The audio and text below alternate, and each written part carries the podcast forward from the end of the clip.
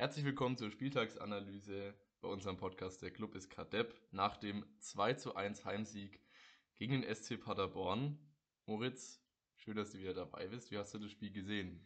Ja, es war doch mal ein nettes Ostergeschenk vom 1. FC Nürnberg mit 2 zu 1 gewonnen.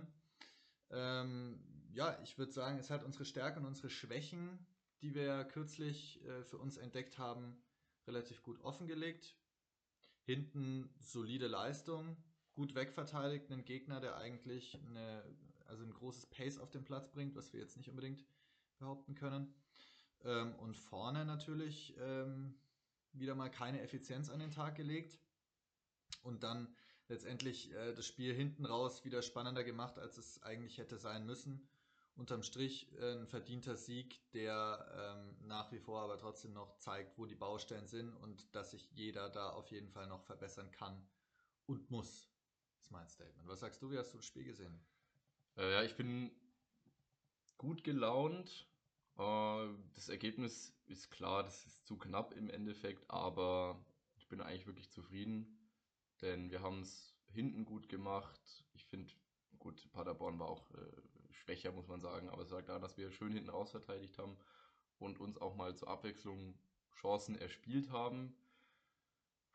Ja, die Baustellen, aber ich glaube, die werden wir in dieser Saison nicht mehr ausmerzen können. Und dass wir, sagen wir mal, individuelle Probleme haben, das wurde in diesem Spiel nur sehr deutlich nochmal unterstrichen. Insgesamt nehmen wir mit drei Punkte. Drei Punkte ist wichtig für die tabellarische Konstellation ja. sieht so aus. Wir sind jetzt aktuell auf dem 13. Platz. Ähm, sind, glaube ich, mit ja, 32 Punkten punktgleich mit dem 12. Darmstadt. Ähm, ich sag mal so, wenn wir die Tore geschossen hätten, die wir hätten schießen können und müssen in dem Spiel, dann wären wir wahrscheinlich sogar vor Darmstadt, weil ja. wir nämlich drei Tore mehr haben als wir. Ähm, unter uns ist noch Regensburg mit einem Punkt weniger, die haben aber leider auch ein Spiel weniger und genauso Osnabrück und Braunschweig. Sechs Punkte die, aber zum Relegationsplatz, ne? Äh, müssten sogar, ja, sind sechs Punkte, du hast recht, aber leider auch bei einem Spiel weniger. Das muss man schon auch mal mit einkalkulieren. Okay. Ja. Was aber auch gut ist, weil Osnabrück und Braunschweig, glaube ich, noch direkt gegeneinander spielen. Mhm. Ähm, ja, erste Halbzeit. Wie hast du den Beginn des Clubs gesehen.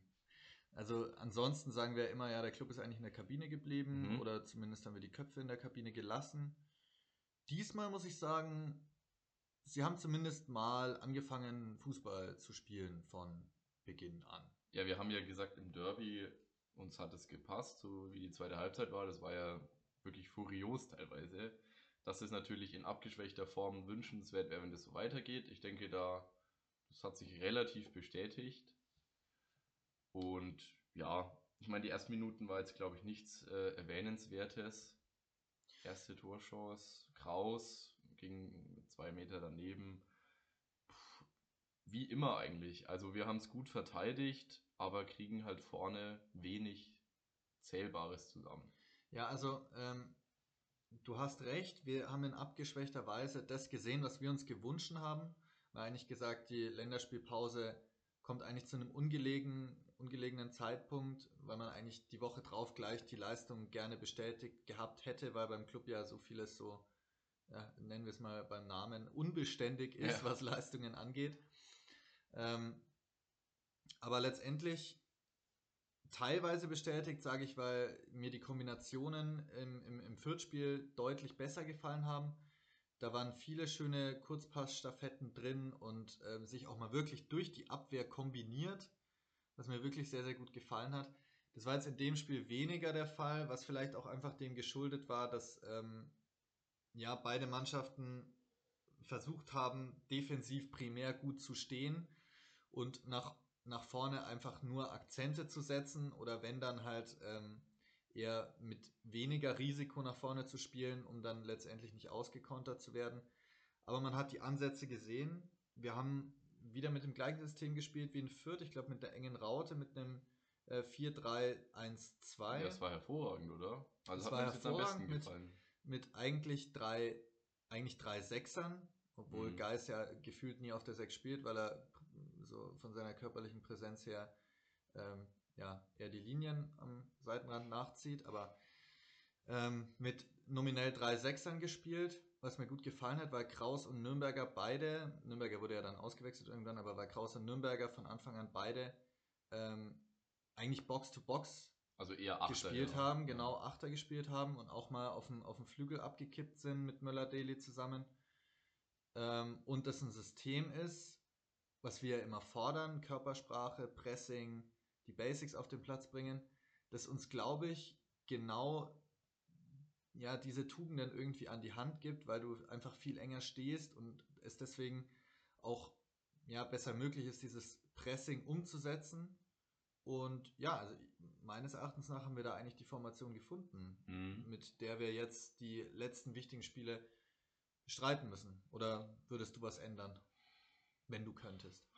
Wenn ich könnte, wenn ich könnte, würde ich einige Personalien austauschen, aber von der von der grundsätzlichen Ordnung, die wir da gemacht haben, plus der Bereitschaft, die wir gezeigt haben, in die Zweikämpfe zu gehen, war das durchaus ordentlich.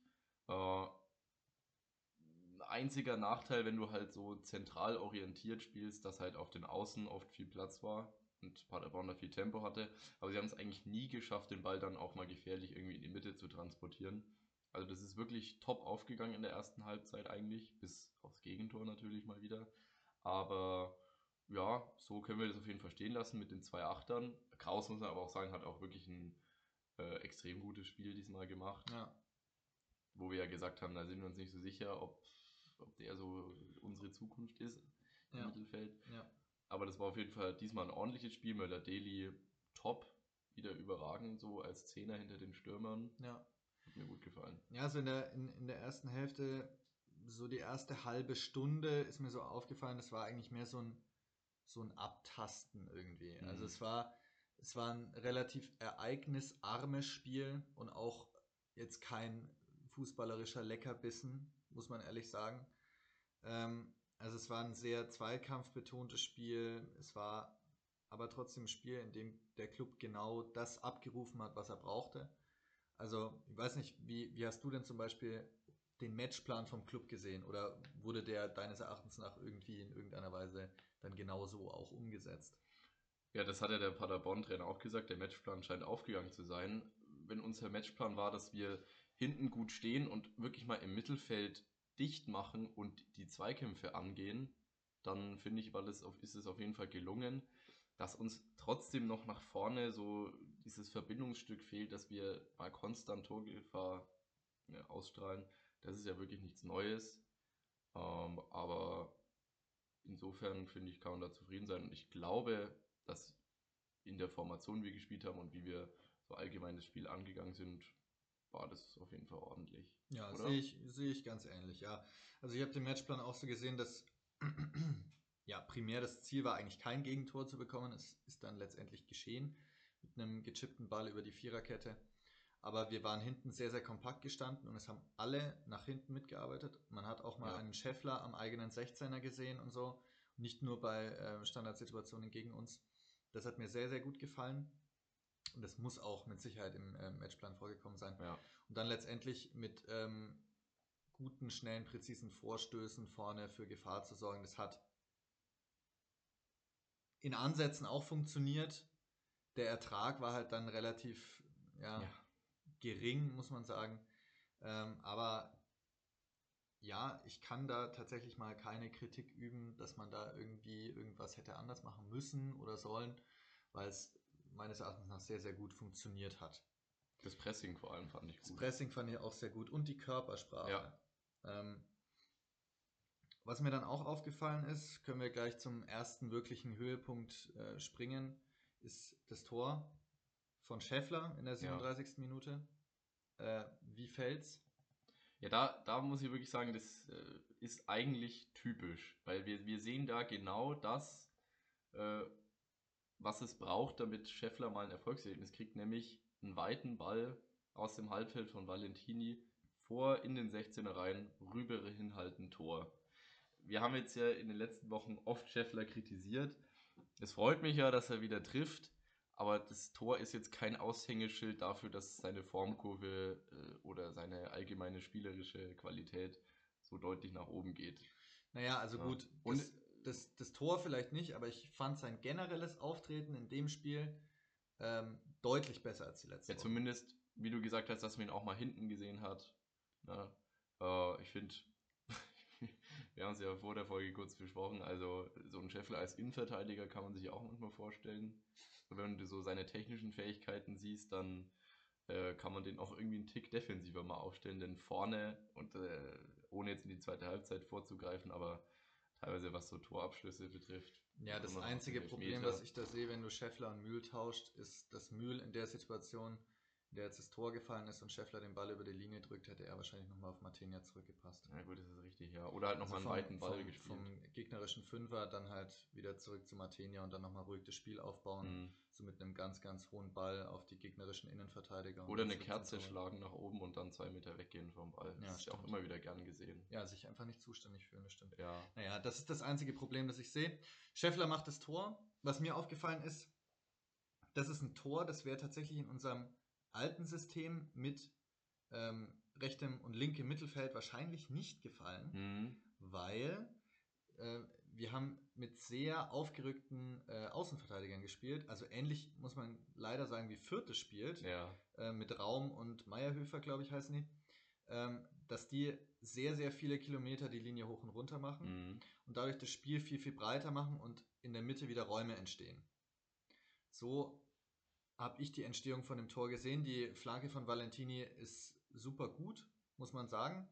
Äh, wenn da aber ein, ein hochkarätigerer Innenverteidiger stehen würde, Ja. dann hätte der den ähm, wahrscheinlich irgendwie mit dem Oberschenkel angenommen ja, das gehört noch- zur Wahrheit dazu. noch, ne? noch zwei Around the Worlds gemacht und den Ja. äh, dann wieder Richtung unserem 16er gehauen. Also wir reden hier auch von, von dem Abwehrfehler vom Innenverteidiger. Ja, das es, es, es war ein Abwehrfehler, aber man muss trotzdem sagen, Scheffler drückt ihn rein und das war jetzt nicht so wie das Tor gegen Osnabrück hier mit einer blöden Ecke äh, und dann hält er Mhm. irgendwie seine Rübe hin, sondern da hat er zumindest mal wieder ein bisschen Stellungsspiel bewiesen und hat den Ball reingedrückt. Das war wichtig, glaube ich, für ihn und für sein Selbstvertrauen, Sein zehntes Saisontor. dachte ich zu dem Ja, Zeitpunkt. das ist- muss er auch Mhm. dazu.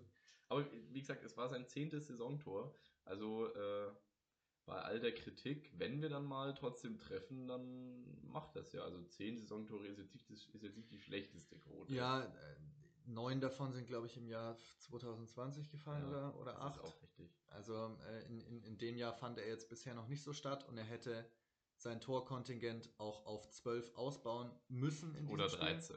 ohne das jetzt hier nochmal vorwegnehmen zu Ja. wollen, die zweite Halbzeit. Ähm, aber ja, war gut gemacht, war, wie gesagt, dem neuen System auch irgendwo geschuldet. Finde Ja. ich gut, macht Spaß. Und man darf nicht vergessen, wir brechen einen Fluch, nämlich wir treffen in der ersten Halbzeit. Ich meine, dass wir nicht mit einer Pausenführung reingehen, das denke ich, ja, da ist man ja mittlerweile äh, abgehärtet, denn es war ja eigentlich klar, dass wir noch in der 45. das Ding dann fressen. Ja, im 44. Jahr, genau. Ja. Äh, aber ja, wie du gesagt hast, also Platz für die Außenverteidiger und dann halt auch mal nicht den Valentini Signature Move, also Finte und dann bis zur Grundlinie vorgehen, sondern halt auch wirklich mal aus dem Halbfeld das Ding äh, reinschlagen. Und zwar halb hoch oder beziehungsweise so hoch, dass man da auch mit dem Kopf hingehen kann. Äh, ja, War gut. war gut. Dann kommen wir zur Entstehung vom 1 zu 1 in der 44. Minute. Bis, ich glaube, wir haben da unterschiedliche Ansichten, deswegen äh, überlasse ich dir da erstmal die Analyse, weil du wirst wahrscheinlich ein bisschen äh, dem Club wohlgesonnener sehen, das Gegentor.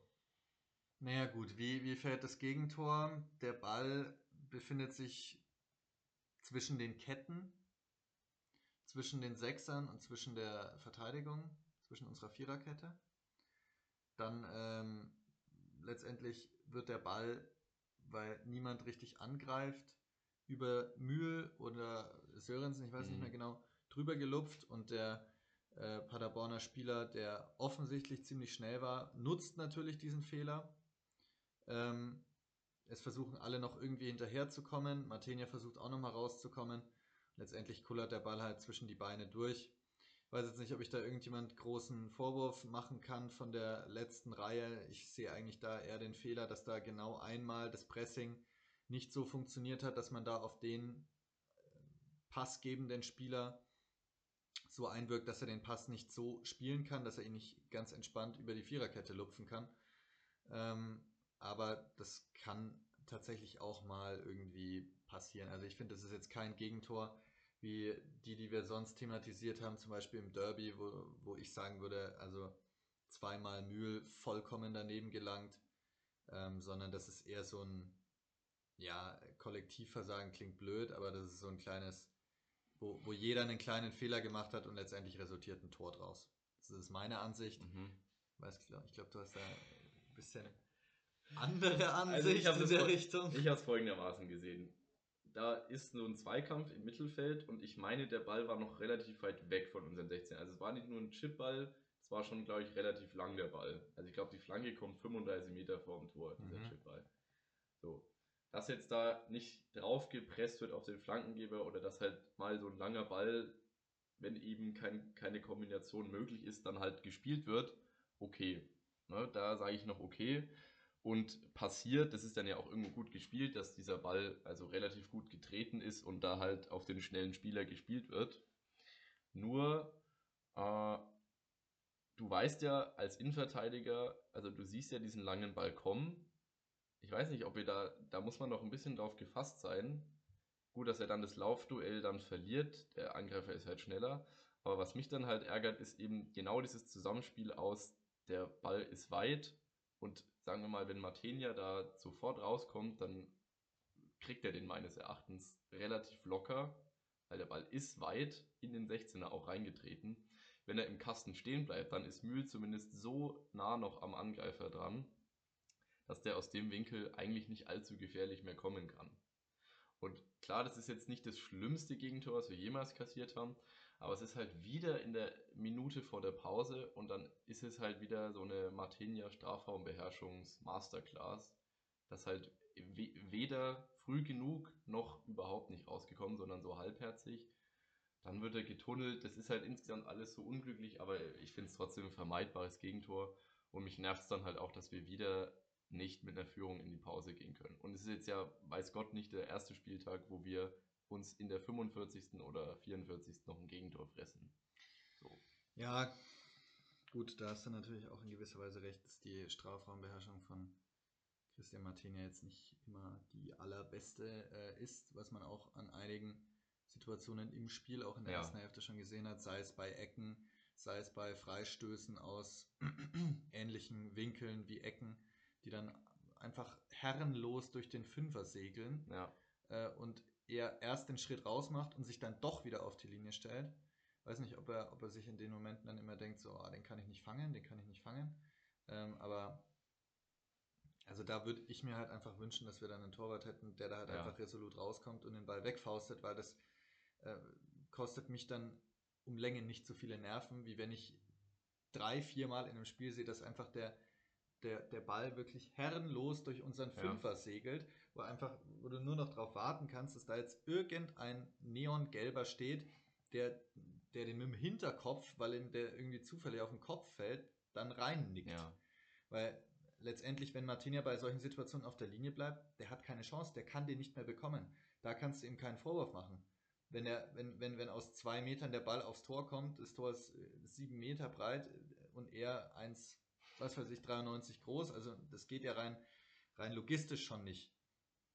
Den Vorwurf würde ich ihm da eher machen, dass er, dass er da eben äh, früher oder resoluter rauskommen Oder halt gar nicht. Wir, wir sind ja jetzt auch keine Torwarttrainer beide, nur diese Anhäufung an so vermeidbaren Gegentoren, die immer dann trotzdem oder zumindest im Großteil mit einem fehlerhaften Stellungsspiel von ihm zu tun haben, in Summe und der Zeitpunkt, in dem es fällt, das regt einen einfach dann irgendwann auf. Und dadurch, dass es ja wirklich Gut, Paderborn hatte einen Torschuss, der war relativ harmlos, äh, relativ am Anfang. Aber das ist halt wieder dieses typische, wir stehen gut, wir stehen gut, Fehler, Gegentor. So, dann ist immer so, finde ich, so dieses gesamte gute Gefühl in der stabilen Defensive ist dann so dahin. Und dann gehst du mit einem 1-1 in die Pause, wo es ja locker 1-0 oder vielleicht sogar höher Stand stehen kann. Ja. Stimmt. Also einfach ärgerlich. Wir einigen uns darauf. Unglückliches Gegentor, mit einer Prise Fehler, aber insgesamt halt einfach vermeidbar und ärgerlich. Ja, würde ich so unterschreiben. Pause 1-1, Gefühl gut, bei mir schon.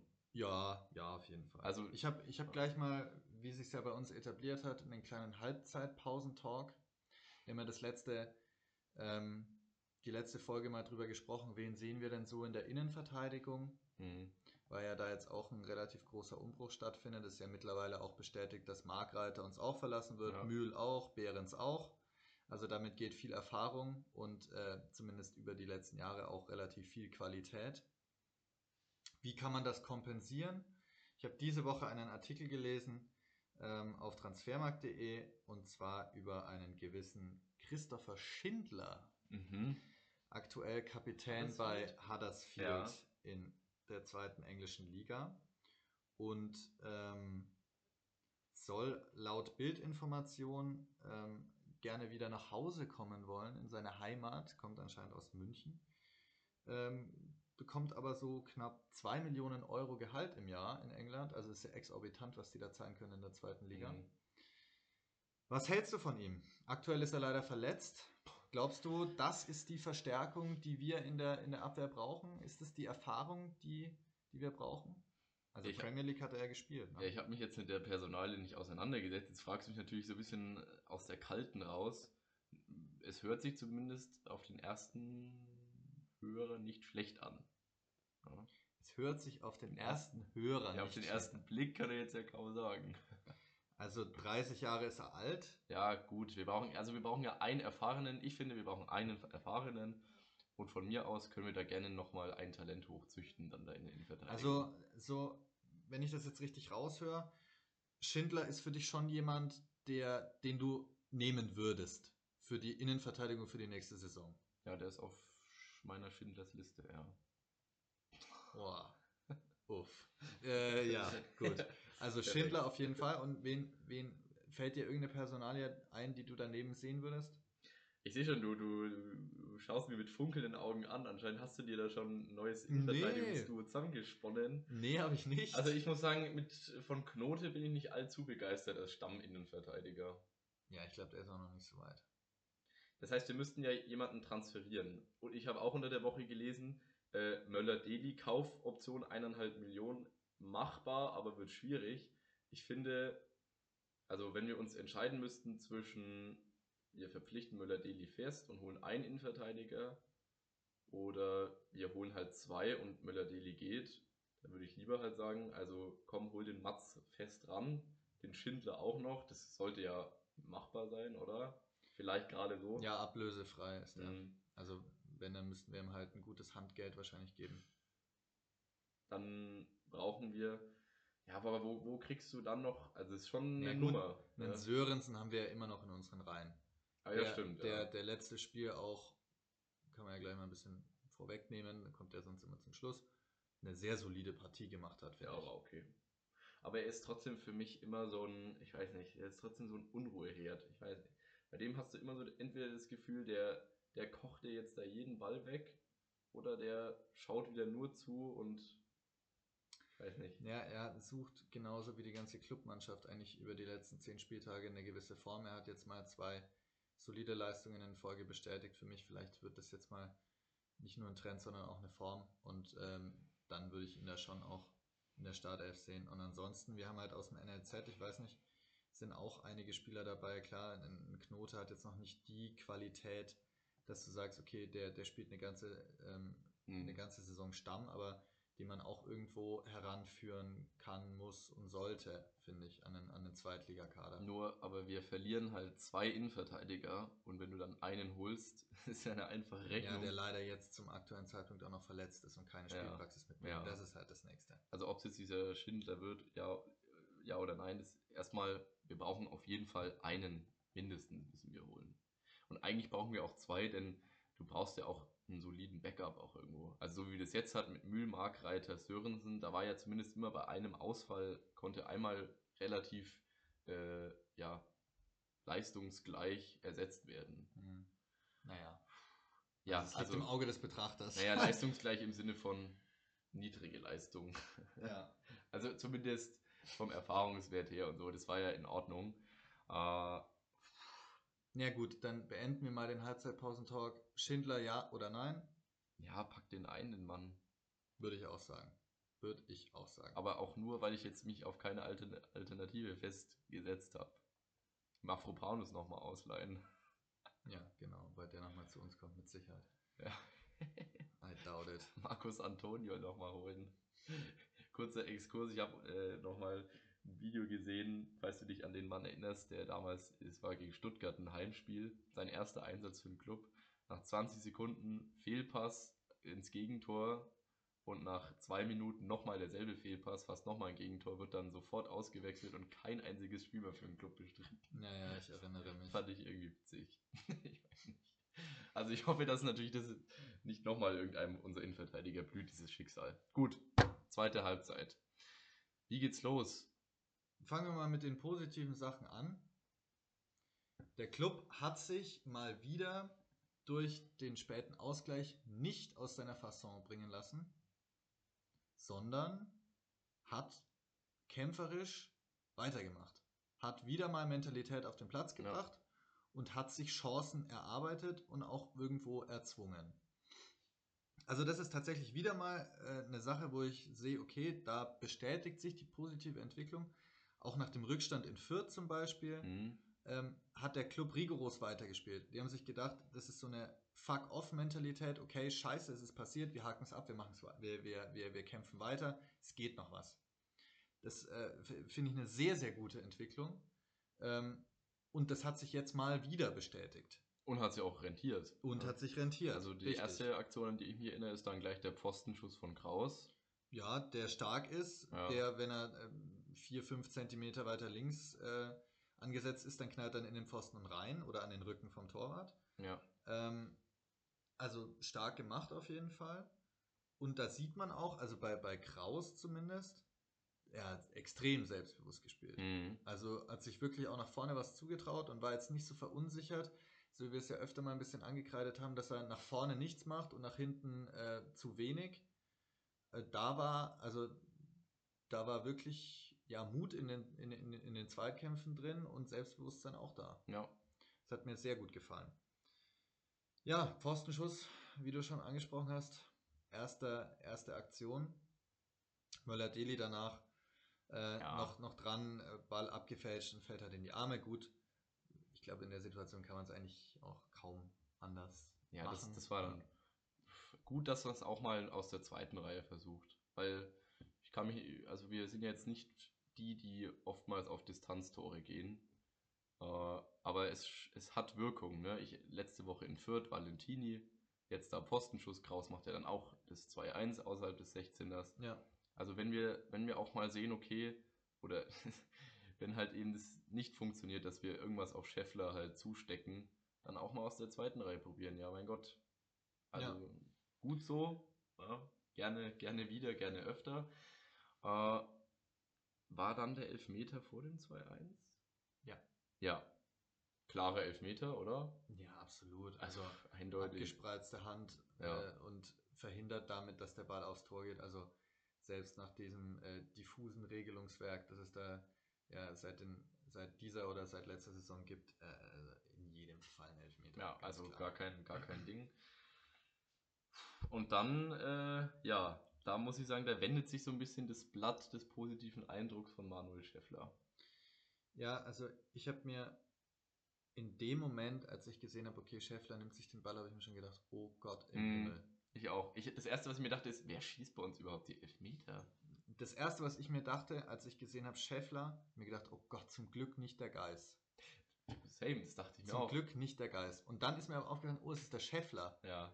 Und dann habe ich mir gedacht, oh nein, warum denn der Scheffler? Aber weißt du, aber weißt du, das Gefühl hat bei mir da eingesetzt, wo Sky oben diese die, die Grafik eingeblendet hat, dass der alle seine Elfmeter rechts unten ins Eck schießt. Flach. Rechts unten oder, in, oder Mitte, ja. Ja. Und da dachte ich mir schon, naja, also ich meine, das ist ja wirklich jetzt C-Jugend Torwarttraining, dass man sich äh, anschaut, wo vor jedem Spiel, wo schießt denn der Elferschütze normalerweise hin. Ja. Und dann, ja, aber ich habe sowieso bei Elfern immer ein ungutes Gefühl, ich weiß nicht, ich kann das mir auch, ich schaue es mir zwar natürlich an, aber ich weiß nicht, ich rechne da irgendwie nicht generell mit einem Tor jetzt. Also analysieren wir erstmal hier den wunderbaren Elfmeter zu Ende und danach äh, habe ich meine Intervention vorbereitet. Okay. Eine kleine. Also, also dann lass mich die, die den gerne, Schuss an sich gerne. mal aufdröseln.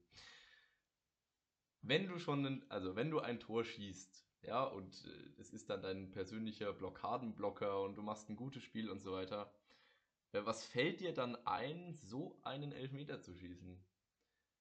Wenn du aus elf Mann der auserkorene Elfmeterschütze bist, dann erwarte ich schon mehr bei einem 1 zu 1, als anzulaufen, wie der Ochs und stur in dieses Eck da unten den Ball zu schieben.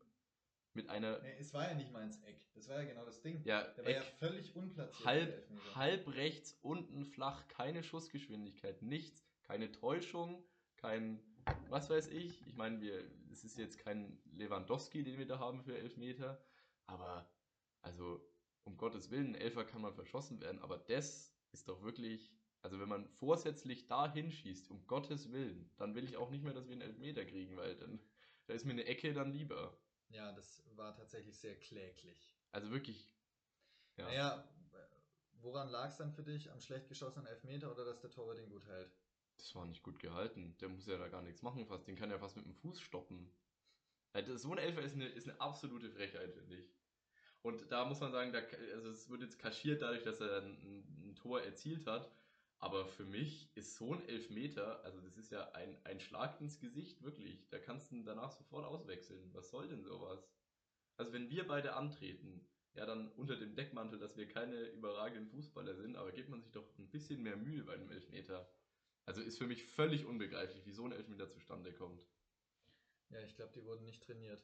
Ich glaube, es wurde da vor allem Pressing trainiert die letzten Wochen. Das hat man aber auch gesehen. Ja gut, aber so ein Elfmeter, ey, dann schießt ihn auch wenigstens so halb hoch oder ja, so. also oder das schließt aber genau an, an meine kleine Intervention Ja, bitte. an. Ich möchte nämlich dahingehend intervenieren, dass bitte ab jetzt alle Standards von Mats Möller-Daly oder Enrico Valentini übernommen werden.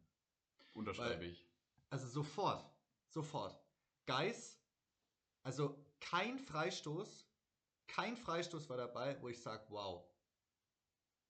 Keiner. Ja. Bei Valentini war ein Freistoß dabei, der ging zumindest mal aufs Tor. Mhm. Bei Geis erinnere ich mich nur noch, der ging wieder mal daneben, der ging drüber und der ging völlig flach in den ersten Gegenspieler. So, und also der Mann kann ja eigentlich Freistöße. Ich, ich, ich weiß nicht, was mit ihm los ist. Vielleicht muss er mal irgendwie sich neue Fußballschuhe kaufen, weil mit denen funktioniert es ganz offensichtlich nicht mehr. Und ähm, also ich bin eigentlich auch nicht gewillt, mir bei jedem Freistoß, den wir im gegnerischen, ähm, in, im, im letzten Drittel bei, den, äh, bei der gegnerischen Mannschaft haben, mir dann zu denken, oh Gott, der geht ja eh wieder nur in die Ja. Mauer und dann fangen wir uns wieder einen Konter. Ähm, der Elfmeter bestätigt letztendlich genau auch nur das, was ich mir denke. Mats Möller-Deli ist halt einfach technisch beschlagener und auch ein bisschen abgebrühter. Ähm, und dem traue ich zu, dass der gute Standards macht. Zudem ist er jetzt nicht der allerkopfballstärkste, Ja. jetzt bei, bei Ecken und Co. Ähm, der muss das übernehmen. Also nach dieser Woche gibt es für mich keinen Grund mehr, Johannes Geis auch nur einen einzigen, einen einzigen Standard schießen zu lassen. So, die, die Ecken haben ja, hat ja teilweise sogar Valentini schon gemacht. Mhm. Kann ich jetzt nicht mehr wirklich sagen, ob die jetzt extrem super waren, aber sie sind mir zumindest nicht extrem negativ aufgefallen. Aber es kann nicht sein, dass wir jeden Freistoß immer wieder verschenken, weil, weil er dann meint, er muss jetzt aus 35 Metern den Ball direkt aufs Tor zimmern und knallt ihn halt dann wieder äh, in, in, in, in den Oberrang. Also, das geht nicht. Und zum Und Elfmeter. auch, und auch Elfmeter verschießen, das ist idiotisch. Also ne, wir, wir reden hier ja immer noch über eine Mannschaft, die in akuter Abstiegsgefahr ist. Dann nimmst du alles, was du kriegst. Und wenn du dann einen Elfmeter verschießt, also dann bist du wirklich selber schuld. ja. Und das ist blöd. Da brauchen wir eine größere Effizienz, da brauchen wir Leute mit einem größeren Selbstbewusstsein, die einfach den Ball halt einfach reinnageln.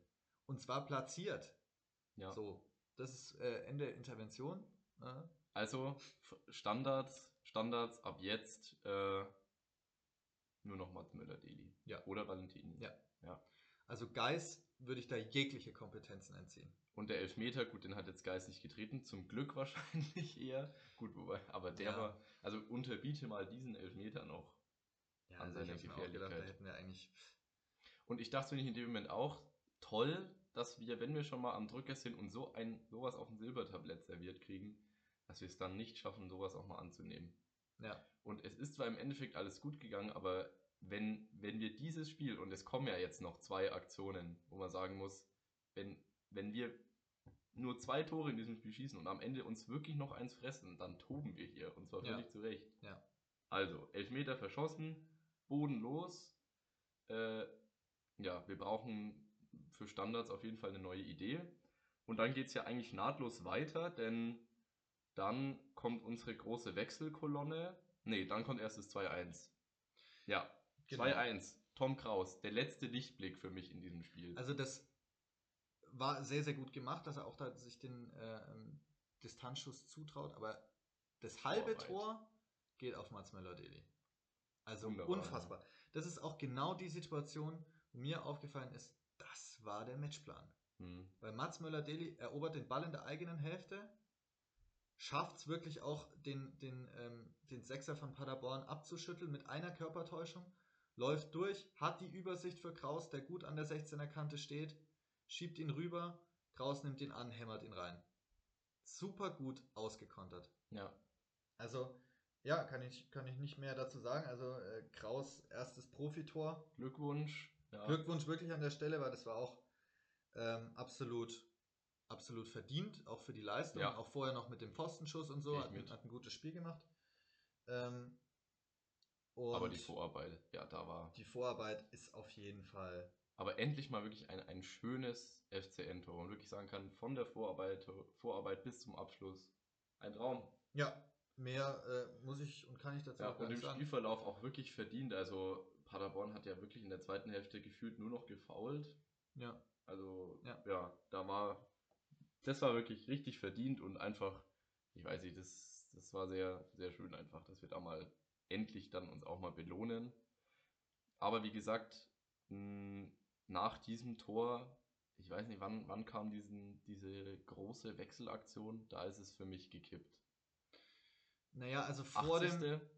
Ähm, vor dem 2-1 wurden schon mal Schuranov raus für Borkowski. Okay. Schuranov, der unauffällig gespielt hat, finde Ja. ich. Also, aber jetzt auch nicht ja, unterirdisch. nee, unterirdisch nicht. Der hat, hat Räume aufgelaufen und so, das hat er gut gemacht. Also man, man merkt halt an manchen, manchen Situationen im Spiel, dass er halt doch erst noch 19 ist und eigentlich aus der zweiten Mannschaft kommt. Also ja, wie aber er so, fair enough. Also, wie, wie, wie er so manche Bälle annimmt und dann Mhm. verstolpert und so, da habe ich mir schon öfter mal gedacht, Mensch, jung. Aber ja, kein Vorwurf an der Stelle. wir reden hier von einem 19-Jährigen, ne? Ja, und ähm, vorher ist noch Nürnberger rausgegangen, der, Verletzungsbedingt, ja. der äh, den Ball, so wie ich es gesehen habe, voll auf die 12 bekommen hat. Mhm. Ne? Ah, gute Besserung an der Stelle. Hoffentlich ist nichts kaputt. ähm, und da kam dann unser,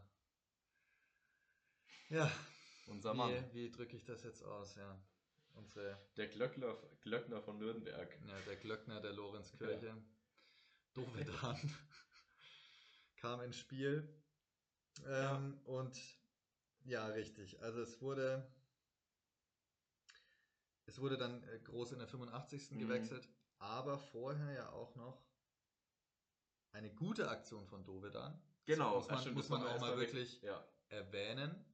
Ähm, wie er da in der, in, es war glaube ich auch eine Kontersituation, Mhm. den Ball richtig schön auf Scheffler durchsteckt, der dann, der es echt wirklich erst gut macht, den Ball an Zingerle vorbeilegt, aber sich irgendwie den Ball dann auch wieder so verstolpert und dann aus, also aus dem Winkel den Ball dann nicht aufs Tor zu bringen, ist jetzt auch wirklich nicht die Qualität, die für unseren Stürmer spricht, Also leider. Das ist für mich ein Scheffler in, in der Nutshell gewesen. Denn, weil wenn, wenn du diesen Pass bekommst, ja, den kannst du direkt verwerten, den kannst du annehmen und direkt schießen. Dass er am Torwart vorbeigeht, ist eigentlich erstmal nur die Konsequenz daraus, dass er den Ball nicht richtig annimmt. Okay, sich dadurch gerettet am Torwart vorbei, gut. Aber dann, ja, um Himmels Willen, also flach ins lange Eck reinschieben, dann rutschen die zwei Verteidiger auch noch vorbei. Oder halt den aus zwei Metern im kurzen Eck dann halt reinhämmern. Ja. Ja, es ist, es ist halt schade, weil also das war die zweite Aktion von Scheffler. Sagen wir mal gut, also eine von den beiden musst du machen. Eigentlich musst du beide machen. Ja. Eigentlich musst du beide machen. Und dann reden wir darüber, dass der Mann einen Dreierpack erzielt und dann äh, sind wir vielleicht auch mal wieder positiver gestimmt. Ja, und er geht vielleicht auch wirklich wieder mit einer richtig breiten Brust ins nächste Spiel. Mhm. Aber Ja, er geht aber vor allem dann erstmal vom Platz runter. Der Mann hält übrigens ja auch nie 90 Minuten durch, ne? Ja, sei so ein, weiß auch nicht. Gut, aber jedenfalls, ja, das, also das Ding muss rein, ist aber für mich dadurch, also ich verstehe schon, wenn er halt den dann schlecht trifft, okay, dafür war es gut gemacht, wie er am Torwart vorbeigeht. Aber da war der Elfmeter insgesamt für mich schlimmer. Dennoch, Wir, wir würden da auch aber ganz anders drüber reden, wenn äh, letztendlich noch irgendwo das 2-2 gefallen Ja, wäre. ja. Weil da, also da wäre ich wirklich außer mir. Das sind, ich kann mich nur wiederholen, wir sind eine Mannschaft, die sich im akuten Abstiegskampf befindet und wenn du solche Chancen nicht machst, Elfmeter und die Chance in der 82. Minute, also dann musst du dich auch nicht wundern, Ja. wenn du unten reinrutscht. und vor allem, wenn es auch noch fällt, dann ist es halt auch irgendwo. Da hätte er alles klar machen können und dann hätten wir äh, einen entspannten Schuh zu Ende spielen können. Ja. Ist nicht passiert. Ne? Ist nicht passiert. Wir machen aber in der fünf- genau 85. Wir machen dann genau das, wovor ich ein bisschen Angst hatte. Also Scheffler runter, äh, dann, dann kommen Markreiter und Sorg für Scheffler und Müller-Deli. Heißt ja schon mal, wir äh, hören auf, offensiv zu spielen. Behrens für Geis, gut, Geis verletzt, ist für mich jetzt auch nicht die, der, der schlimmste Ausfall. Nee, absolut nicht. Und Behrens hat es ja dann noch halbwegs gut gemacht.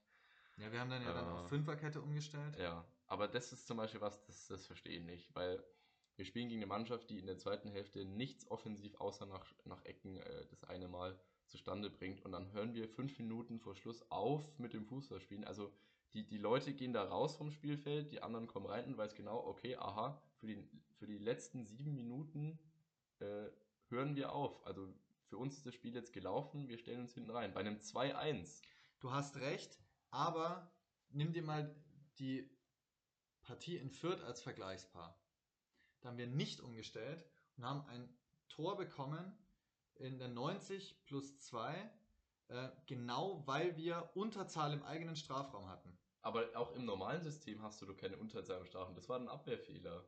Ja, aber das ist, wenn, wenn du da auf Fünferkette spielst, dann steht da noch ein Innenverteidiger, der gegebenerwei- äh, gegebenenfalls hier entweder äh, den Ball wegköpfen kann oder zumindest den Stürmer am Abschluss so weit hindern, dass er nicht gefährlich aufs Tor kommt. Aber da, Also ich, ich finde ich find gar nicht mal so schlimm, dass der Club dann da passiver wird ähm, und sich vor allem hinten reinstellt, um halt die drei Punkte sicher mitzunehmen.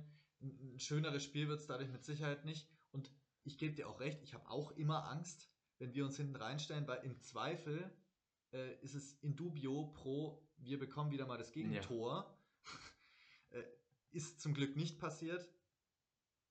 Aber was macht eigentlich Sorg dann? Welche Position spielt der dann? Sechser. ich glaube, der war auf der 6, ja. Ja, Rad und gegen Fürth fällt die Flanke, weil Sorg da irgendwo rumdümpelt.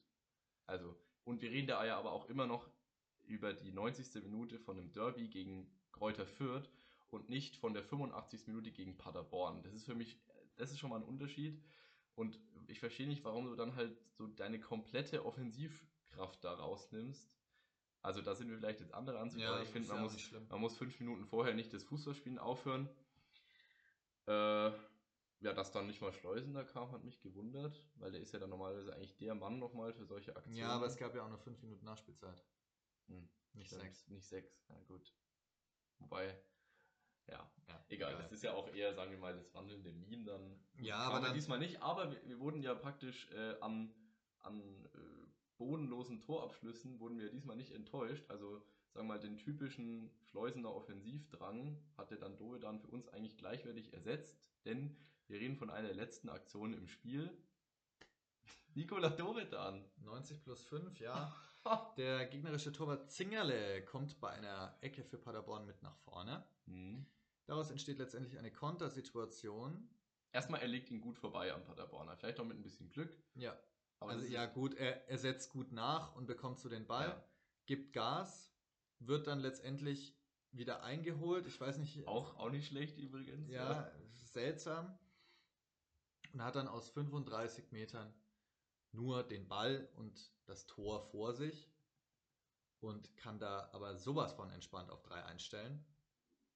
Ja, was passiert, Tillmann? Äh, eigentlich wäre es jetzt für mich an der Zeit, so eine Intervention wie du vorhin bei den Standards zu machen. Ich weiß nicht. Tu dir keinen Zwang an. Da hört, ja, für mich hört irgendwo was auf zwischen, zwischen sowas passiert mal und es ist eine, eine Frage von Einstellung, Können und ich weiß auch nicht. wie kann das, und da, ich bin wirklich der Letzte, der immer diese, auf, diesem, auf dieser Welle rumreitet mit, ja, die kicken den ganzen Tag und bringen dann keinen Ball aufs leere Tor. Aber in, also wie ist sowas möglich? Vor allem der Mann hat ja Optionen. Gut, dass er eingeholt wird. Wow. Also du bist ein langsamer Offensivspieler. Erstmal Gratulation dazu. Du triffst den Ball aus 35 Metern nicht ins leere Tor. Herzlichen Glückwunsch. Ja, schwierigste Aufgabe ever. Aber dann, wenn du schon so untalentiert bist, ja, dann geh doch wenigstens noch 5 Meter mehr. Also, dass du ihn aus 15 Metern einschieben kannst. Oder, da er ja, glaube ich, nur noch von einem Spieler so halbherzig verfolgt wurde, ja, dann dribbel halt den noch aus. Oder mach irgendetwas, dass es nicht so aussieht, als wollst, wolltest du, dass wir das Tor dann doch noch kriegen. Ja, das, das sieht für mich wirklich, das sieht für mich nach, nach vorsätzlichem Danebenschießen aus. Ich, ich, ich kann es nicht verstehen. Und da kommt natürlich einiges zusammen. Denn sagen wir mal, wenn da jetzt Valentini in der Situation ist und aus letzter Kraft in der 95. den Ball aus 35 Metern meint, er muss jetzt da draufholzen, weil er keinen Meter mehr gehen kann. Aber wir reden hier von einem frisch eingewechselten Mann, der Offensivspieler ist, ja, und dann sich aus 35 Metern dazu entscheidet, ich ziehe jetzt ab, obwohl ich auch noch ein paar Meter hätte gehen können, und ihn dann, ich meine, der Ball Ja, vor jetzt- allem wie. ja, Also ohne Kraft trudelt dann der Ball links vorbei. Also ja, was soll sowas? das ist, das ist wirklich, da konnte sich ja selbst der, der, der Sky-Kommentator also nicht zurückhalten mit, mit, mit einem Kommentar. ja. Was auch also völlig gerechtfertigt ist. Wenn du diesen Ball nicht machst, dann spielst du normalerweise auch nicht in einem Profikader von einem Ja. äh, Verein in der zweiten Bundesliga. Ich meine, es ist nicht der erste Spieler, der ein leeres Tor verschießt. Aber das ist ja wieder, wieder ein Affekt, dass man sagt, irgendwie, der kriegt den zwei Meter vor der, vom leeren Tor und er verspringt ihn dann. Noch sind es irgendwelche Oder- Müdigkeitserscheinungen, ja, ja. Der Mann, also da, du musst doch da, ich weiß nicht. Also es ist mir wirklich unbegreiflich und äh, die, da kann ich auch sagen, da, äh, dieses, das passiert mal, das lasse ich da nicht gelten. Das ist wirklich noch äh, die Spitze des Eisbergs zu seinen Nullleistungen in dieser Saison und die Konsequenz daraus ist halt leider, dass es keine Konsequenz wahrscheinlich geben wird, denn im nächsten Spiel wird dieser Mann wieder als Joker eingewechselt werden. Und dann wundern wir uns, warum wir solche bodenlosen Statistiken bei unseren Offensivspielern haben. Und also so es ist so unfair den Fans gegenüber, dass wir in diesem Spiel so zittern müssen, wenn wir den Elfer verschießen, das leere Tor zweimal nicht treffen, also einmal Scheffler, einmal er, da kommt wieder alles zusammen. Und wenn wir da das 2-2 fressen, dann ist wirklich das Beste, äh, dann ist wirklich das Beste für ihn, dass keine Fans im Stadion sind, weil dann jagen es den Mann aus der Stadt raus. Ja, also ich bin ja immer gewillt, Dove dann ein bisschen mehr in Schutz zu nehmen, im Gegensatz zu dir. Also zum Beispiel jetzt sein Pass auf Scheffler, der auch zu dem, zum eigentlichen äh, 3-1, 4-1 hätte führen müssen. Ähm, der war sehr gut und da ist er auch nicht schlecht reingekommen, aber mittlerweile, ja, also fehlen mir halt auch die Worte wie, Aber was wie, man, wie, wie, wie, wie? Also wie kannst du den Ball nicht machen?